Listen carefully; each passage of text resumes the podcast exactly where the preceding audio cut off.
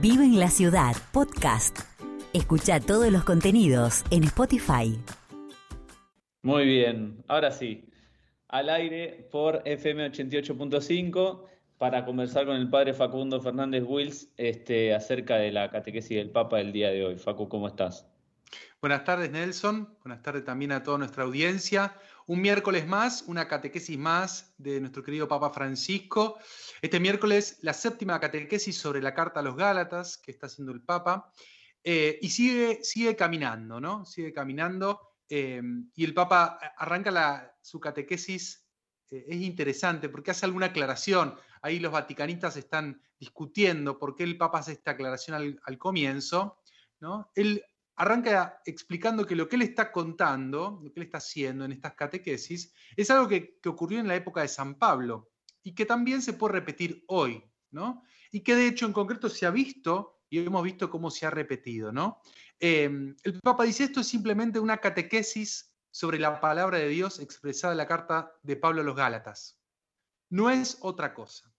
Y el Papa dice que hasta hoy Pablo ha hablado de su vida, de su vocación, de cómo la gracia de Dios ha transformado su existencia, poniéndola completamente al servicio de la evangelización. Pero a partir de hoy, Pablo interpela directamente a los Gálatas. De hecho, al comienzo de la catequesis se lee el fragmento, el cual el Papa va a comentar, y, se lo escucha un Pablo bastante directo, ¿no? bastante crítico. ¿no? El Papa dice que Pablo interpela directamente a los Gálatas y les pone delante las decisiones que han tomado y la condición actual. Y que esta condición podría anular la experiencia de gracia que ellos han vivido. Y el Papa usa términos muy duros, podríamos decir, no términos muy corteses. ¿no? Pablo está enojado y de forma genérica los llama Gálatas, y en dos ocasiones incluso les dice insensatos, que propiamente no es un término de mucha cortesía, ¿no? Le dice insensatos, ingenuos y otras muchas otras cosas, ¿no? Eh, y esto no lo hace porque no sean inteligentes los Gálatas, sino porque casi sin darse cuenta corren el riesgo de perder la fe en Jesús que han recibido con mucho entusiasmo. Son insensatos porque no se dan cuenta que el peligro es el de perder un tesoro valiosísimo, la belleza de la novedad de Cristo, ¿no? El apóstol entonces, dice el Papa, dirige a los Gálatas preguntas con el intento de un poco sacudir sus conciencias. Por eso San Pablo es tan fuerte, ¿no? Y los quiere llevar al inicio de su vocación cristiana. La palabra que habían escuchado de Pablo se concentraba sobre el amor de Dios, manifestándose plenamente en la muerte y en la resurrección de Jesús. Pablo invita a mirar este evento a los Gálatas, sin dejarse distraer por otros anuncios. El intento de Pablo es poner en un aprieto a los cristianos para que se den cuenta de lo que hay en juego y no se dejen encantar, nos dice el Papa, por la voz de las sirenas, haciendo referencia al viejo texto griego, que quieren llevarlos a una religiosidad basada únicamente en la observancia escrupulosa de los preceptos. San Pablo también nos invita a nosotros, dice el Papa, a reflexionar y nos hace preguntarnos cómo vivimos la fe. ¿Permanece el amor de Cristo crucificado y resucitado en el centro de nuestra propia vida cotidiana como fuente de salvación? ¿O en cambio nos conformamos con alguna formalidad religiosa para tener la conciencia tranquila? El Papa dice y continúa, ¿cómo vivimos la fe nosotros? ¿Estamos apegados al tesoro valioso, a la belleza de la novedad de Cristo? ¿O preferimos algo que en el momento nos atrae pero que después nos deja un vacío adentro. Preguntas muy fuertes que el Papa nos dirige a cada uno de nosotros.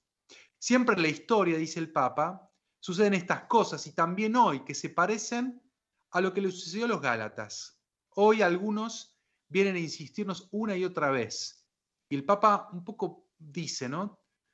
No, la santidad está en estos preceptos, en estas cosas, tenés que hacer esto, tenés que hacer esto otro. Y estos nuevos predicadores nos proponen una religiosidad rígida. Y la rigidez, dice el Papa, nos quita esa libertad en el espíritu que nos da la redención en Cristo. Y detrás de toda, la, rigidez, dice el Papa, hay algo feo. No está el Espíritu Santo. Y por eso esta carta nos ayuda a no escuchar estas propuestas un poco fundamentalistas que nos llevan hacia atrás en nuestra vida espiritual y en cambio no nos ayudan a ir hacia adelante, a una vocación más pascual, dice el Papa. ¿no?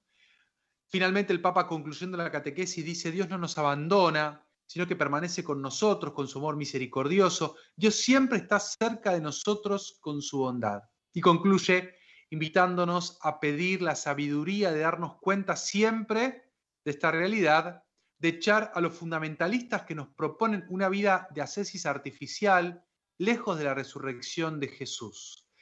El Papa concluye diciendo la ascesis es necesaria, pero la ascesis sabia, no la ascesis artificial. Mm. Bueno, Facu, es siempre interesante escuchar al Papa. Em, ¿Qué te parece que podemos hacer teniendo en cuenta eh, también lo que nos viene diciendo los últimos miércoles, de acá al miércoles que viene? Tiramos una tarea para, para seguir al Papa de cerca. Dos tareas, vamos con dos tareas. La oh. primera es, creo que la catequesis de hoy la podemos buscar en vaticanews.va centrarnos en las preguntas que el Papa nos hace y un poco rezar con, esta catequesis. ¿no? Hay muchas preguntas que nos pueden servir como para ir desentrañando un poco cómo estamos nosotros hoy en nuestra vida de fe.